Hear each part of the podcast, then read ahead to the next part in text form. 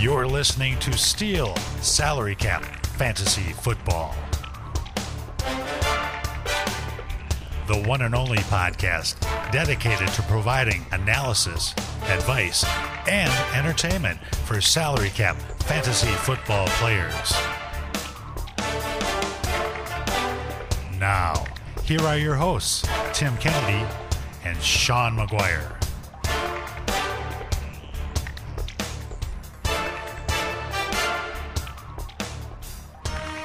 Well, gather round, everybody. It is time once again for the Steel Salary Cap Fantasy Football Podcast. I'm Tim Kennedy. I'm here with Sean McGuire. Hello. And also joining us today, we have the one, the only, Johnny from Detroit. Hello, Johnny. Hey, guys. How's your Sunday going? Not too bad. Working outside. Yeah, I heard you had a little fence staining project you were working on today. Yes, I've been a homeowner for little over a year. Oh, so I have invested so much in caulk and stain, and I spend all my time working on it. So I've had my house. Did you hear how he pronounced the L in caulk? Well, yes. That must be a Detroit thing or something, because in Minnesota we don't say caulk. Yeah, it's just cock. We just say cock. Which is, I guess, kind of weird now. Is this podcast for adults? Or? Right now I feel like we're doing it wrong. Damn it. I've had my house for a while, and it was fixed up really nice when we bought it, so I didn't do anything on it for years and years. And so I feel like I'm kind of in the same spot as you are right now. I've been painting things every summer for the last summer. Oh my gosh, I'm so sick of it's so many summers in a row, cocking things. Johnny, that I really feel like he paints one summer. I'm like, hey, he spent the summer painting, and then the next summer it's the same thing. I'm like, how do you have more to paint? Yeah, I figured, was you just doing one window or whatever? And then there was like a series of. There was like the metal. Did you do some metal on your windows too? No, we had the wrap put on. It just never ends, man. But it's but you got your own house, so it's awesome. Yeah. I mentioned last week, we were trying to get the old band back together. We invited Farhan to join us today. Where is Farhan? Johnny, where's Farhan today? He has not been in Detroit. So it's like the Santa Claus watch.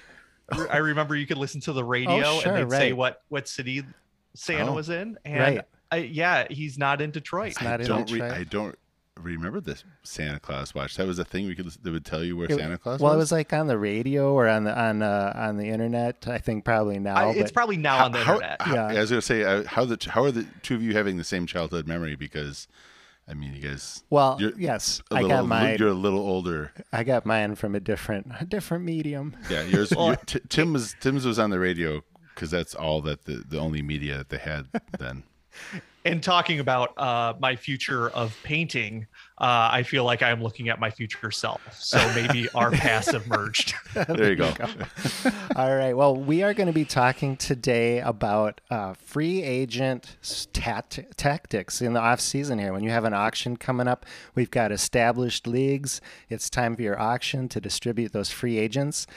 We invited Johnny on. We obviously have different rules in our leagues, and we thought it would be a great idea to have another perspective from another set of rules, another league. And so Johnny was nice enough to join us today. Thanks a lot, Johnny. And one of the specific things that Johnny brings to the table is that his league actually has some dead cap concepts that are a little foreign to us. So right. All right. Well, let's jump into it. This idea for this, I just want to give credit. It came from Stuart from England. So we might have another. Isn't he from Wales? Guy from somewhere. I think he's in the southern part of England, but hopefully I'm right. But it came from Stuart, so thank you, Stuart. Stuart, if you're in Wales, just remember that I got it right. Right. So jumping in, obviously, like many, many other things in this format, planning is key, right? So there's some things you can do to prepare for the auction ahead of time, that planning stage. I'm going to kind of toss some of this just to Johnny and Sean here. So in that planning stage, guys, what are some things that you like to think about or do ahead of time before you walk into your auction? Well, for me, I think the first thing you have to do is look at your own team and your own roster. And that means looking at it with like as neutral of an eye as you can. Like, don't everybody's going to be kind of a fanboy for your own players, but you have to also be considering what everybody else thinks of your players, and if you're trying to figure out about the relative value. I think you also got to spend some time thinking about your own cap space, and whether it's worth it to keep your players or toss them out in the auction. Last week, I talked a little bit about, air quoting, restructuring your guys on occasion, and that just means in a non-dead cap league, it just means if you think that you can get the player back cheaper. Yeah, I feel like that's one of the hardest things for me to do because, as you mentioned, most people kind of overvalue their guys. Or sometimes I just think like, oh, I've got this guy. I'm excited about him, but I might be paying him, more than market value for it. So I'm tempted to hang on to those guys. But it's really... Paris Campbell being one. Like, I got him in a trade, part of a trade, but he's really more expensive than he's going to go for at the auction. So... I have to let him go, but it's kind of hard to make that decision sometimes. Well, and I'm curious, actually, Johnny, how do you approach that differently when you think that you might have to be tied to some portion of a contract with dead cap? Like, how do you approach dead cap differently, at least than I was espousing last week, or just than a typical situation? Sure. So in my league, we're in a $200 a year cap. So I have a little math question for you guys. Uh-oh. Okay. Oh, so in a $200 a year cap, with a 50% dead cap hit. So if you have a contract that, let's say, is for $4, let's say it's a 2-year contract, and you drop them after the first year, you still have $2 of dead cap, but you also get $2. Right. So, in a 50% dead cap league with 5 year max deals, how much money can you spend in 1 year? The answer would still be $200, wouldn't it? This is one of those trick questions. I see him shaking his head. I do. So I'm guessing $200 is $200. I mean, unless I'm misunderstanding something about the question, what do you got? So the full amount that you could possibly have in contracts in a year is $388. So let's say you're the worst drafter ever, and in your first year, you draft all your players, and you spend $200, and you drop everybody. Okay. Then you'd have $100, and then you can, let's say you're still awful, and you sign everybody to 4 years. Okay. And then you drop everyone because they're not good. They're Paris Campbells. And if you add 200 plus 100 plus 50 plus 25 plus 12, it's $388. So the hard part is thinking about a salary cap is very different than dynasty because better free agents are available. That if you're dropping someone, if you're in a 10-team, 28 roster spot league, whoever's on waivers is pretty much garbage. That's not the case in our leagues. So you get something back in return for dropping a guy. So I guess the thing I wasn't understanding about your question, I think, was just you were talking about how much can you spend total in the year as opposed to at one point in time. So yeah, and I wasn't about to do that math. That's fair. No, it was a tricky question. Like, but I think you have articulated actually one of the key differences between salary cap leagues and regular dynasty leagues. I always think about it in terms of it being a third dimension, one-dimensional, two-dimensional, dynasty being two-dimensional, and salary cap being three-dimensional. But actually, the practical reality of it is that it's also less stagnant because you have access to legitimately good players in most free agent auctions every year. So, Johnny, given that I don't know, math, that mind bender there with dead cap money. We needed Bodie. Does it impact your planning when you're getting ready for your auction? Yes. So I have a real world scenario. So I have, like I said, a $200 budget. I have DJ Chark on a 4-year deal at $17. And since he didn't do so well, I mostly find other dynasty rankings and redraft rankings according to the league scoring settings. So I rank those up. And so then I have an idea of how much would this person be worth in a redraft and how much would this person be worth in a dynasty league. So with it being a long-term contract, I'm looking at more from the dynasty perspective. Mm-hmm. So if I drop him, I get $8.50 back. And looking at who's available in free agency, I can get guys with a higher ceiling at the wide receiver position, but I don't even have to spend that at the wide receiver position. I think I could probably get Chase Claypool for $8. And if I can do that, I have no problem, even though many of my league mates are very terrified of having dead cap. I don't care. I am shooting for the moon. I look to see is this person ever going to be in my starting roster? If Paris Campbell's my 6th wide receiver and I have all these great wide receivers in front of them, there's never going to be a scenario where I'm going to hold on to them. Yeah. Yeah. I like that. I like that, thinking about it in that way, where that $8.50, what can you go get, even though it's costing you, and I'm air quoting, $8.50 to hang on or to get rid of Chark, you're still freeing up that money to go get somebody that's still better. So I have, in your scenario, this is about me asking you about how your dead cap works. Mm-hmm. You got DJ Chark signed for 4 years. And at $17, you cut him. You've got $8.50 of dead cap. Do you have $8.50 of dead cap for the next 4 years, or is it just in first year? Yes, I do, for all the years of the contract. Okay, so then that does, you do have to. I see what you're saying when people are afraid about dead cap. But I would say if the reality of the situation is that you can get Chase Claypool, who I like an awful lot more than DJ Chark, certainly, at half his price, the things I talked about last week in terms of you know, what you're having to pay market value and whatnot, and why you might unload a guy. It is one question. Is for me, the next question is, if you're trying to decide whether to keep DJ Chark, is if you put him back out there, if he's going to go for less than $8.50. You know, then, and you still like DJ Chark, then it still makes sense to kind of recycle that contract. But even if he's not, if you can get a different guy that you like just as much for that, then I think then that also makes some sense. But so I think the whole point of all this is actually just to look at your roster with a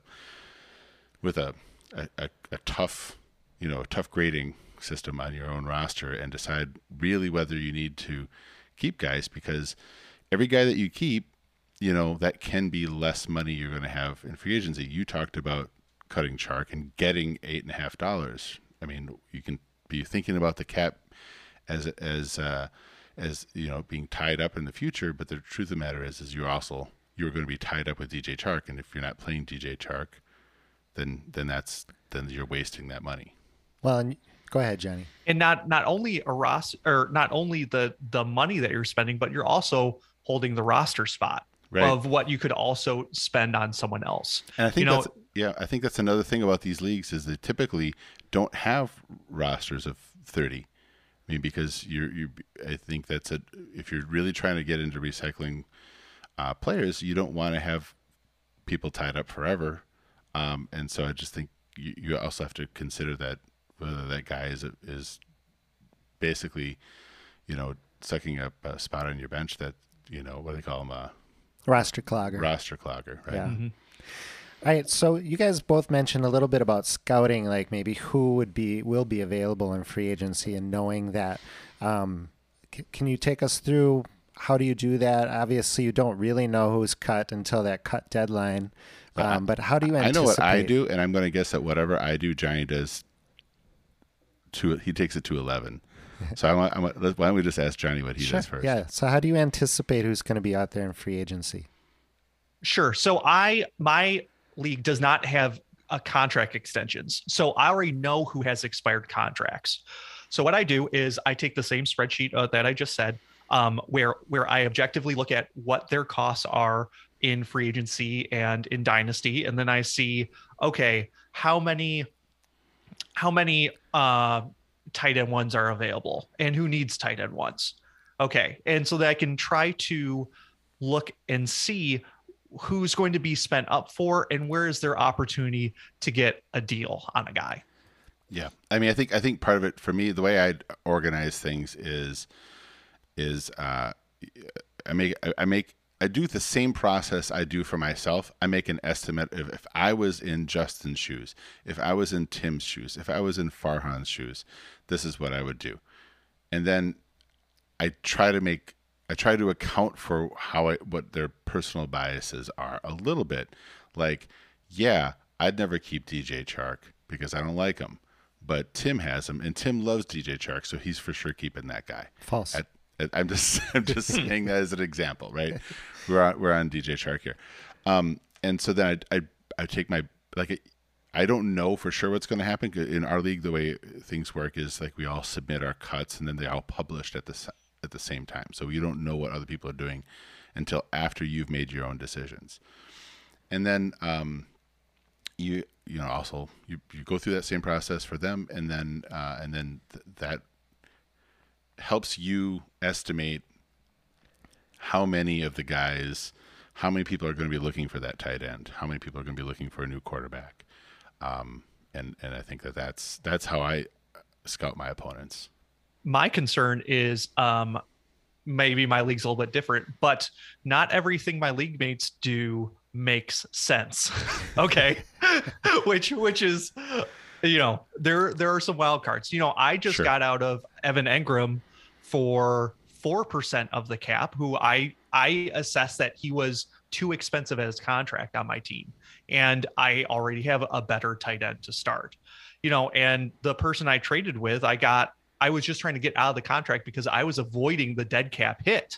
I would probably want to either drop him, but if I can save $4 a couple years, then why not? Right. So and then in that case, my guess is with the dead cap, you probably are seeing more trades for very little. Like, you will trade a guy like that for a late round draft pick that, you know, if you weren't Evan Engram, if you weren't in a dead cap universe, you would have a harder time making a trade for almost nothing, because he would seem like he'd be worth more. But when he potentially poses a risk to you that you're going to have to be stuck with this contract, then you just give him up for a ham sandwich.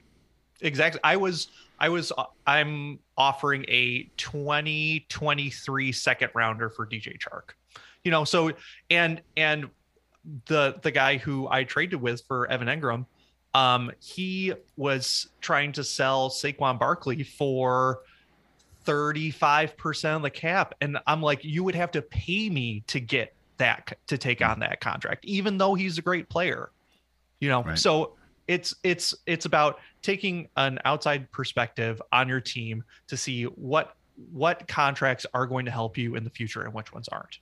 And I just have a question for you. Is the player in your league, the manager that is, makes nonsense moves and is a wild card, is that person named Mark by any chance?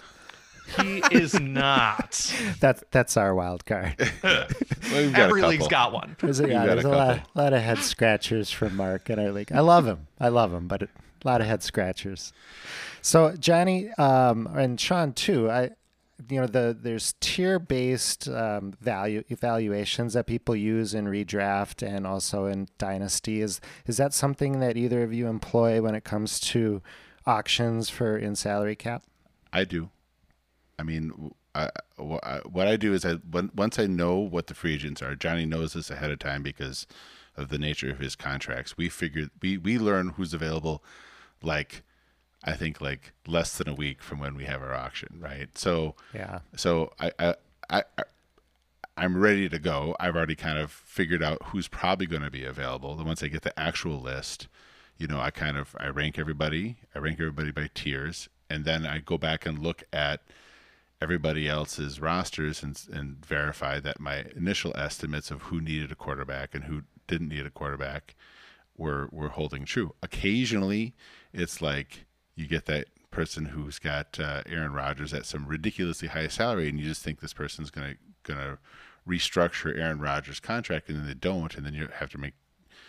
I go through another round of calculations and make sure that I have a sense of who my competitors are going to be. Now that I know what I need and what I've got to seek in the auction, I just want to know who my competitors are for those assets. Got it. Johnny, how about you?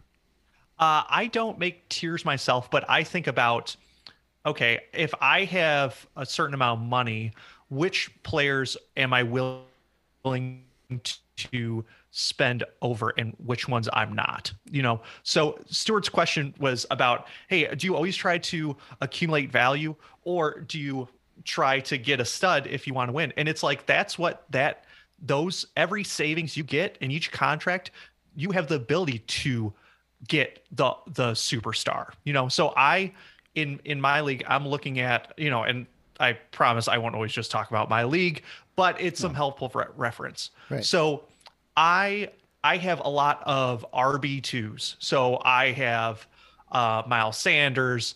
RB1. Okay, sure. I love it. It's a joke. Josh Jacobs, David Montgomery, Damian Harris. I have plenty of guys, but I also have a lot of cap space, and running back is one position that I can actually get a RB1, because this year, Dalvin Cook, Alvin Kamara, Aaron Jones, and Nick Chubb and Austin Eckler are all free agents. So my first inclination was, okay, I'm going to get the best deal on them, because guess what? I listen to this podcast. I probably spend more time than anyone else in my league thinking about this, right? Sure. But at the end of the day, it doesn't matter if I get a deal. I'm pretty certain I'm going to spend up Dalvin Cook, and I'm going to have him on my team because I want a locked and loaded RB1 so that I can actually win. Right? No, I get you. So, but the example you gave, you just listed off a bunch of guys that I would say are legitimate RB1s. In most people's ADPs, those are RB1s. Now, I might like Cook more than Kamara. I do. And depending on your league settings, you know, whether you like Chubb or not might depend a little bit on how many points you're getting in PPR and whatnot. But for me, you're saying I'm just going to get Cook. Like I would never, I would put him as my number one if he's my number one. But I've put them all in a tier, and then I've ranked them within that tier, so I know who I like the most within that tier. But I definitely, those are guys where I'm going to be thinking about, can I get an RB1 with the amount of money that I have?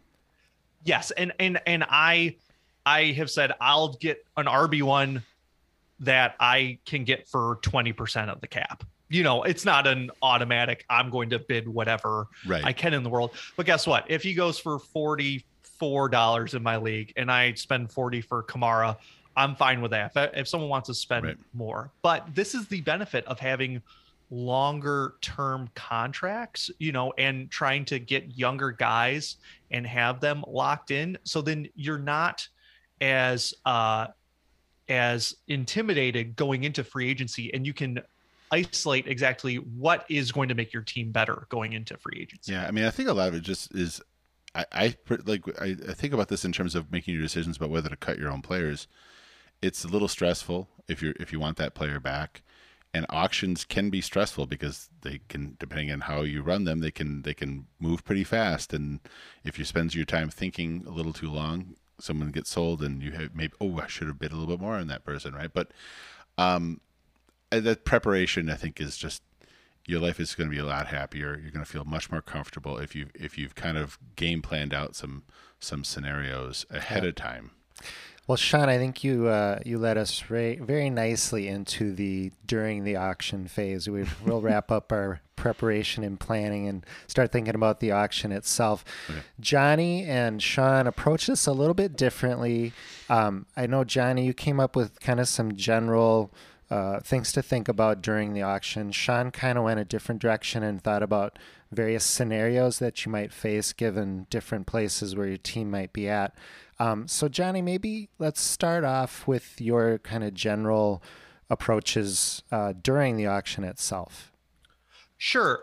So this was definitely in our startup draft. I was very stressed out. I did basically what I just said I've done that I do now, which is assess how much I'd be willing to spend, what their fair market should be. And everyone in my league was going for 10% more than I was willing to spend. And I was having a heart attack over here thinking I calculated something wrong. Right. And then what eventually happened was everyone had spent all their money. Everyone went studs and duds approach, which means you have a couple superstar players and then you'll just figure it out basically at everything else. But if everyone is doing that, then it's crazy. Exactly. And just so you know, our initial startup auction, like a long time ago, all of the top running backs, all the RB1s went for 50% of our cap. Ooh. 50 or more. I think the highest was one guy went for 14 million and our cap was 25. Yeah. So it might have been Emmitt Smith. I can't remember who it was, but it was Ricky Watters. I mean, it's just these are old names, but it was remarkable. And then within a couple of years, they were all back in the free agent market because he couldn't keep them. Mm-hmm. Exactly. So strategize to make sure that you have the ability to get the players and give yourself an opportunity before the draft happens to make sure that you will able to get deals on guys. So after that happened the first year and the second year, guys went for less than they were than what I felt like they should have gone for. But since my team was locked in, I wasn't able to get those deals. So when you were having this panic moment, when guys were going for 10% more than you projected them to go, how did you respond to that? Did you respond by changing your projections, or did you stay the course? I stayed the course, and I said, trust the spreadsheet, trust the process. Wow, stuck to your guns. Full 76ers approach. And I respect that. After everyone went through their basically. People got nominated first and second rounds. So after the third round, everyone was basically out of money. So then I got to take all high upside players, and I signed them all to basically max term deals. That's literally what I did. So when we had, and my team was amazingly good for a long time, but a big part of it was when everybody spent these huge sums on big name guys, I got the guy that I thought was a big name guy, but I knew that nobody else would value quite as high. It was a guy named Terrell Davis, and I got him for 10% of the cap less than all the other top running backs, and he was better. Mm-hmm. And that's just having confidence in your guy and willing to let those other names go by. And then that difference in that money, I was able to get so many like really good wide receivers at bargains. And just because you stayed the course, you stuck by your spreadsheet or your, you know, however you've got this stuff calculated out. I really think that is the number one lesson I would say is don't like take a deep breath. You've come up with valuations for players based upon what your cap is. If people are overspending on certain guys, that means you're going to be able to beat them on a whole bunch of other guys. And the opposite is true also, right? Like if guys are going cheap, don't be afraid to spend your money up front if you're getting deals on them. Yeah. I mean, for me, exactly. I would, now we're switching into a little bit of a startup auction conversation, but like I do think it's worthwhile. If you think you know the value of guys, just holding the line, and you can do this in your yearly auctions as well. Don't let guys go cheap. Because if you end up getting a guy, like someone else is about to get somebody cheap and you put in a bid and now you're the leader and you end up getting the guy and you weren't planning on getting that guy, if you have confidence in in your evaluations, then you've got yourself a deal. And you might now have an extra running back when you didn't need an extra running back, but you can trade that asset or you can trade a different asset. So always look for the deals. All right. So let's jump into these scenarios. Unless, Johnny, did you have any other kind of general things you wanted to mention before we move on? Yeah. So in that first year, I only spent 75% of my cap. So basically, when you're in the auction, you know, if you have any empty roster spots or wasted money, that's not doing you any good. So unless you have terrific values on every single player, you know, then there's no point to not have any there's no point to having any. I don't disagree. Okay. No, in all seriousness, I actually do slightly disagree, and it really depends on the cap situation and the way your contract, your league works. Because if you save money in your auction, now I'm not promoting saving money in your auction. I agree with your general principle, but in the first few weeks of the regular season, players emerge that no one anticipated. Right. Last year, maybe it was a Miles Gaskin or somebody like that. James Robinson in our league was like, there was a gap between when we had our auction and the season began. And during that gap, he was announced as the starter. So week one, people who had extra money had an advantage. If you had saved the money in the auction, if you had left the auction with cash in your pocket, you could spend that week 1, week 2, week 3 at a time when these players are emerging. So if you're, depending on how deep your rosters are and how late your auction is and all these other things, that's the only counterpoint I would offer there. See, in my league's different. We have a separate fab auction or fab budget, and we can place guys on IR. So I anticipate that out of 23 guys on my roster, someone's going to get hurt, and I'll have the roster spot open, and I can spend the fab money. Got it. On the guy. All right. So on to scenarios. And Johnny, please, as you can tell, you might have to interrupt Sean as he's going through these. Hey. So I know what I am. Feel free to jump in here as he's presenting some of these different scenarios here. But Sean, what's one of your first scenarios where teams at? So I created various scenarios because I think that this is a place where different people find themselves going into a free agent auction. And the first scenario is what I call the Tim Kennedy scenario, which is you need everything. You're in the middle of a rebuild. Oh, now you're just giving it back to me. I am. Basically. I am actually in a rebuild now. Yeah. So. And sometimes you're in a rebuild and you have some pieces you like, and sometimes you're in a rebuild and you've torn it all down and you're starting from scratch.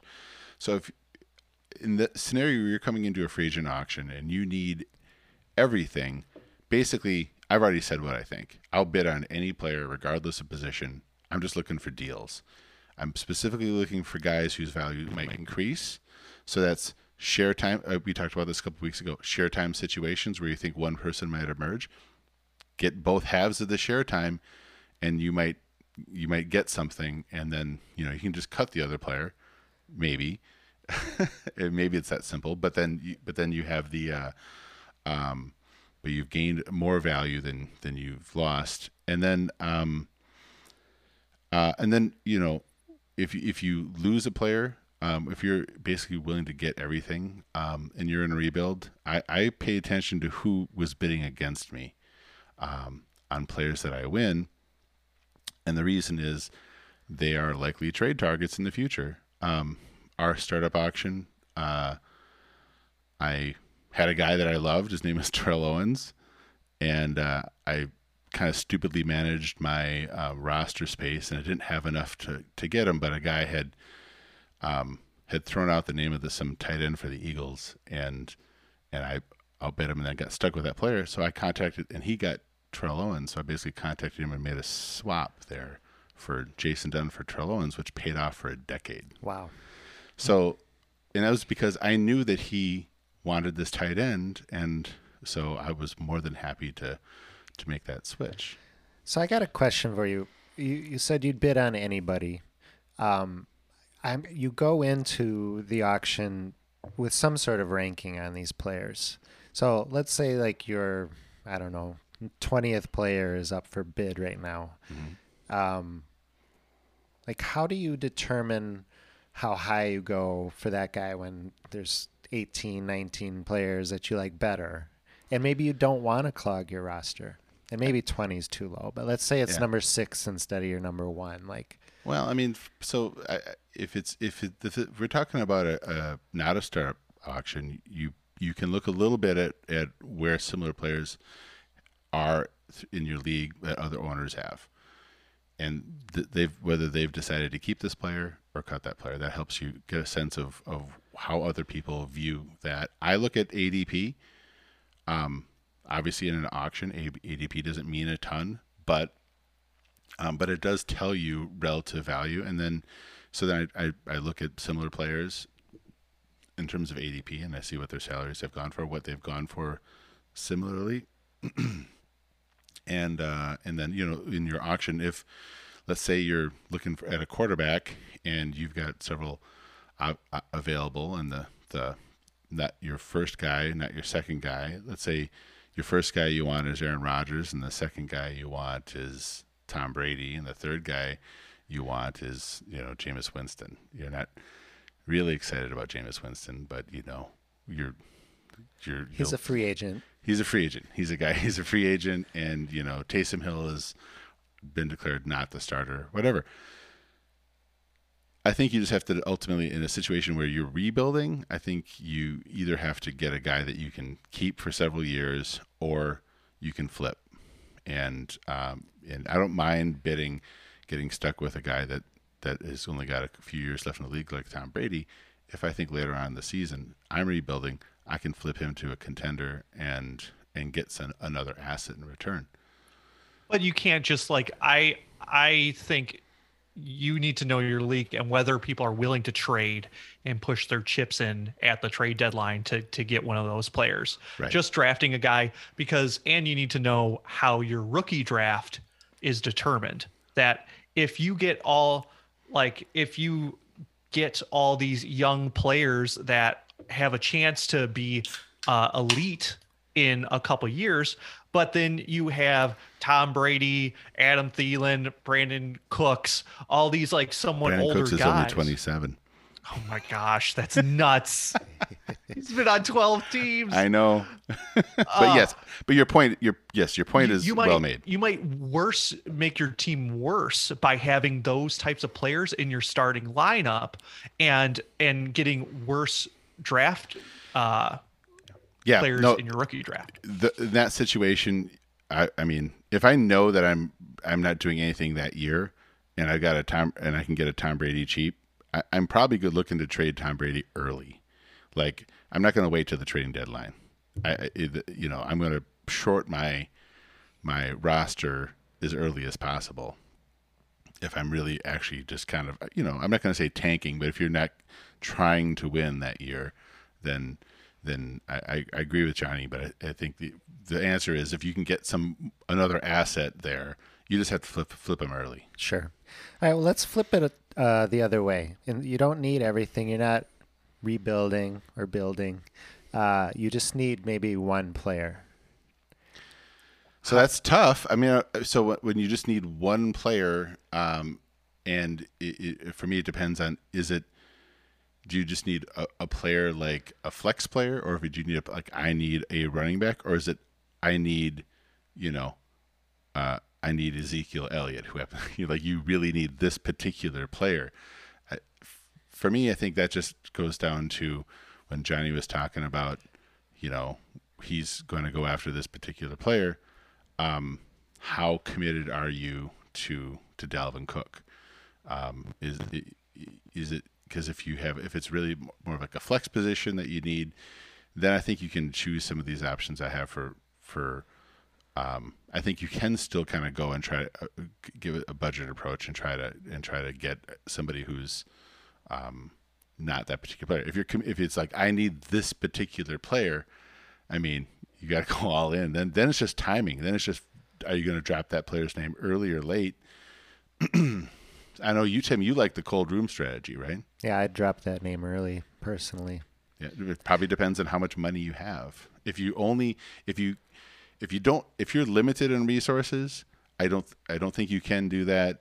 I think you maybe want some money come out early, but arguably that's the time to do it. So I don't know, Johnny. And you can jump up high if let's, you know, in my free agent auction, sometimes it's like, okay, yeah, Kamara will be starting off at $1, and then someone will increase it to $2 and $3. Like, it's just a joke. If that's the case, and you know you're willing to spend 20% of the cap, and you're set up at everywhere else, just scare everyone off by throwing out 20%. You know, that the big jump might go, oh man, I'm not even going to try to fight this guy for him. Whenever I see that, you know what I think of, Tim? Muhsin Muhammad, yeah. Wait, this was right. This again, we started playing this a long time ago. Back in the day, but this player, the Mark I mentioned earlier, threw out this player and started his bidding at $1 million. Carolina Panthers wide receiver Muhsin Muhammad didn't kill anybody, unlike Ray Caruth. Wow. Anyway, started the bidding at $1 million, which is about 1/25 of our cap. Yeah. Okay. There you go. And then everybody, like, nobody bid anything beyond that. And he was like, whoa, wait, I didn't mean that. So he absolutely flipped out that, and so we let him do it all over again. So he started at the league minimum, which is 100,000, and then everybody, of course, bid him up to $1 million. I love it. Because I already knew. So that he ended up with him anyway, but.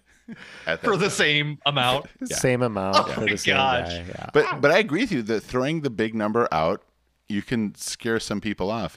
And if you you know, especially if people are like scrambling and try to like figure out how much money they have, and they're in a situation where they're not exactly sure, do I have that money to spend?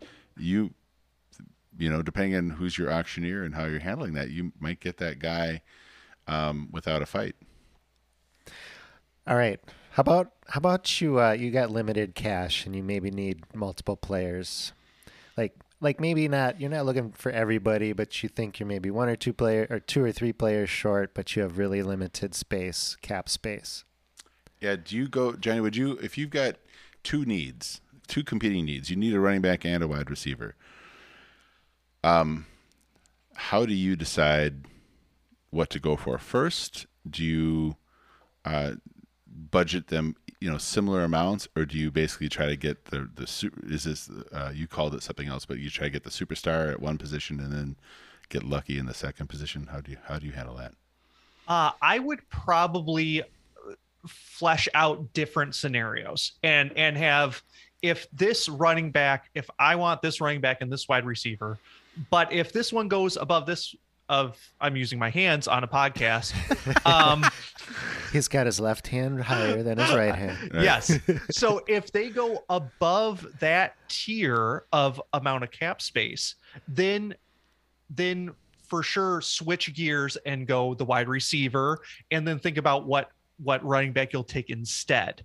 You know, so trying to have fleshed out as many situations as possible, so then you don't get into a panic and then you miss out on both, or, you know, is trying to avoid that as much as possible. So, like, for example, with the rest of my cap, I know I can probably get, we're in a super flex league, I can probably get, I have Tom Brady a little bit above Aaron Rodgers in my rankings, and I'm in a super flex league now. So if Tom Brady goes too high, then I'm going to get Aaron Rodgers and probably a better tight end than what I would have thought in the first place. Yeah, I think you need a plan A and a plan B, and for me I think Johnny, he talked about game planning this stuff out, and that's what I would say. I think part of the game plan for me is you look at the market and you see where the like the bottlenecks are, or where, you know, I mean, that's not even the right word, but if you need a running back and a receiver, for example, and there are, you know, three guys that have big money for running backs, and there's two running backs, and then there are three guys that really needed a wide receiver, or gals, by the way. I'm not trying to be gendered here, but there's four wide receivers. You're probably going to get a better deal on a wide receiver, so then you can maybe try to put out the fourth of the receivers, and maybe people are saving their money, and you can get that player early and cheap. Yeah, and cheap, and that's a little bit of a cold room type strategy, but otherwise, if that doesn't work, if that wide receiver gets bid up, then I would flip it around and say, fine, I'm going to get the hard to get piece first, and you might just have to go back and forth between these options until you get players that you're happy with. And you might be better off, if you're aware of your team's needs and there is a position that you're like, oh man, I'm going to have to pay an arm and a leg for this guy. Try to trade for someone comparable before free agency. Like, try to set yourself up for success. And even though you might have to throw in a little bit extra, avoiding that bidding war will be a lot better in the long term, even if you got to throw in an extra pick or anything like that. I think that's something you said at the outset, Tim, is try to set yourself up for the auction by reducing the things that you really, truly need. And the flip side of that, I would say, is ultimately, if you knock out one of those two pieces and you don't get the second piece, like you can still do trades afterwards, and you might be better off getting the running back you need and then a running back you don't need, thinking, okay, well, now I'm overdone on running backs, but I can trade one of my running backs for, and maybe you're trading a running back that you had kept at a good salary for a wide receiver on somebody else's roster that's at a good salary, and that player that you got that you didn't really need, you end up needing because they're filling the spot of the departed player that you traded. So be flexible. All right, just a couple more scenarios to put forth here. You've got a good team. You've got your starting lineup pretty well set. You're just looking for depth as you walk into this auction. I don't know about you, Johnny, but I pretty much ignore the stars at that point in time. The only reason I'm bidding on the superstars is just to price and force. Yeah, price and force. Make sure that somebody isn't getting a deal that. If I can get my depth as a starter because no one else wants to bet on this player, I'm fine with that. But other than that, I'll sit back and I'll wait until the players that I think fit what I need are coming in under the auction. Exactly, and I would almost have it's odd at a certain point if you're really, really good or really, really bad. It's almost the same type of scenario when we were talking about rebuild of just get even more value because you have that flexibility and you're not trying to you're not pigeonholed into, oh, I need to get this certain guy. But yeah, and that's very true. If Tim has all stars and okay. It's you don't even have to stop, Johnny. Yeah, just keep going. I almost use Sean as an example, and I'm like, no, I'm going to use Tim. and if Tim has all superstars and he might get Patrick Mahomes, I'm going to say there is no way because I'll have no chance at getting him. So I need to, if people are threatened of your superstar team, then people will definitely be willing to make sure you don't end up with them. Right. And I suppose it maybe doesn't change a whole lot if you don't really need anything. That's the last scenario. If you walk in and you really, your team is just, if you're Farhan Hassan and you literally need nothing. Yeah, I mean, you're there. You're an agent of chaos at that point in time. You're the Joker, right? You're just there messing with people, price enforcing. Laughing at people and having a good time. That's what I'd say. But actually, I would argue if you're in that scenario, you have not set yourself up for success, that you're wasting money. For real. That if you have that much, if you have all these great contracts and all these great players, get future picks. Yeah. Try like leverage that to make sure that you win in the future too. I mean, unless you're a sociopath and just want to mess with people. And well, but you might also have a lot of future picks too. Yes. No, that's what I was thinking too. Did I just get a diagnosis? No.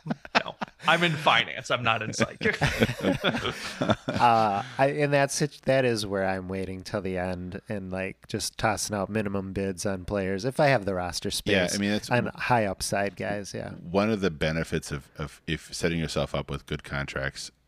Is that you have the luxury of getting guys for league minimum salaries and you know, you're not desperate to try to get a starter. You've already got, so you can, they're like luxury picks and you can take the high upside guy that is likely to fail, but if they succeed, then you've got another starter and you can go through enough of those and you're eventually going to maintain your advantages.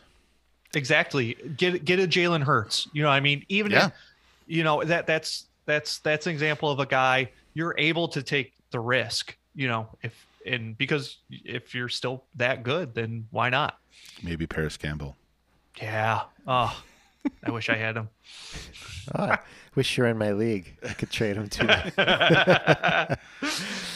All right. Well, Johnny, thank you so much. I think that's going to do it for this episode here. Yeah, I don't have anything.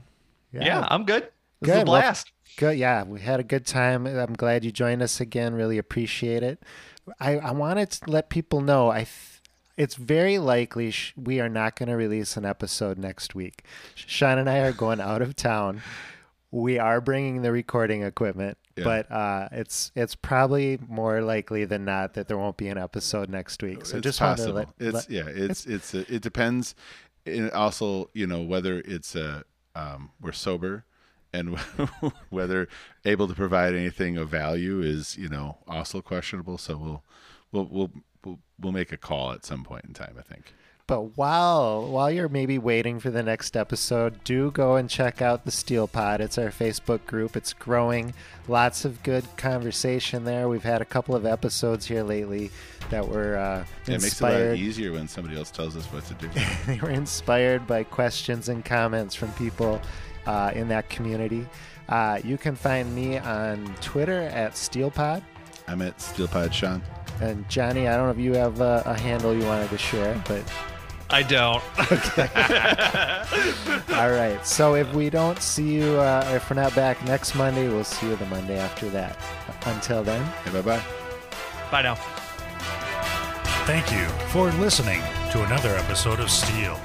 Join our community on the Steel Pod Facebook group and follow us on Twitter at Steel Pod.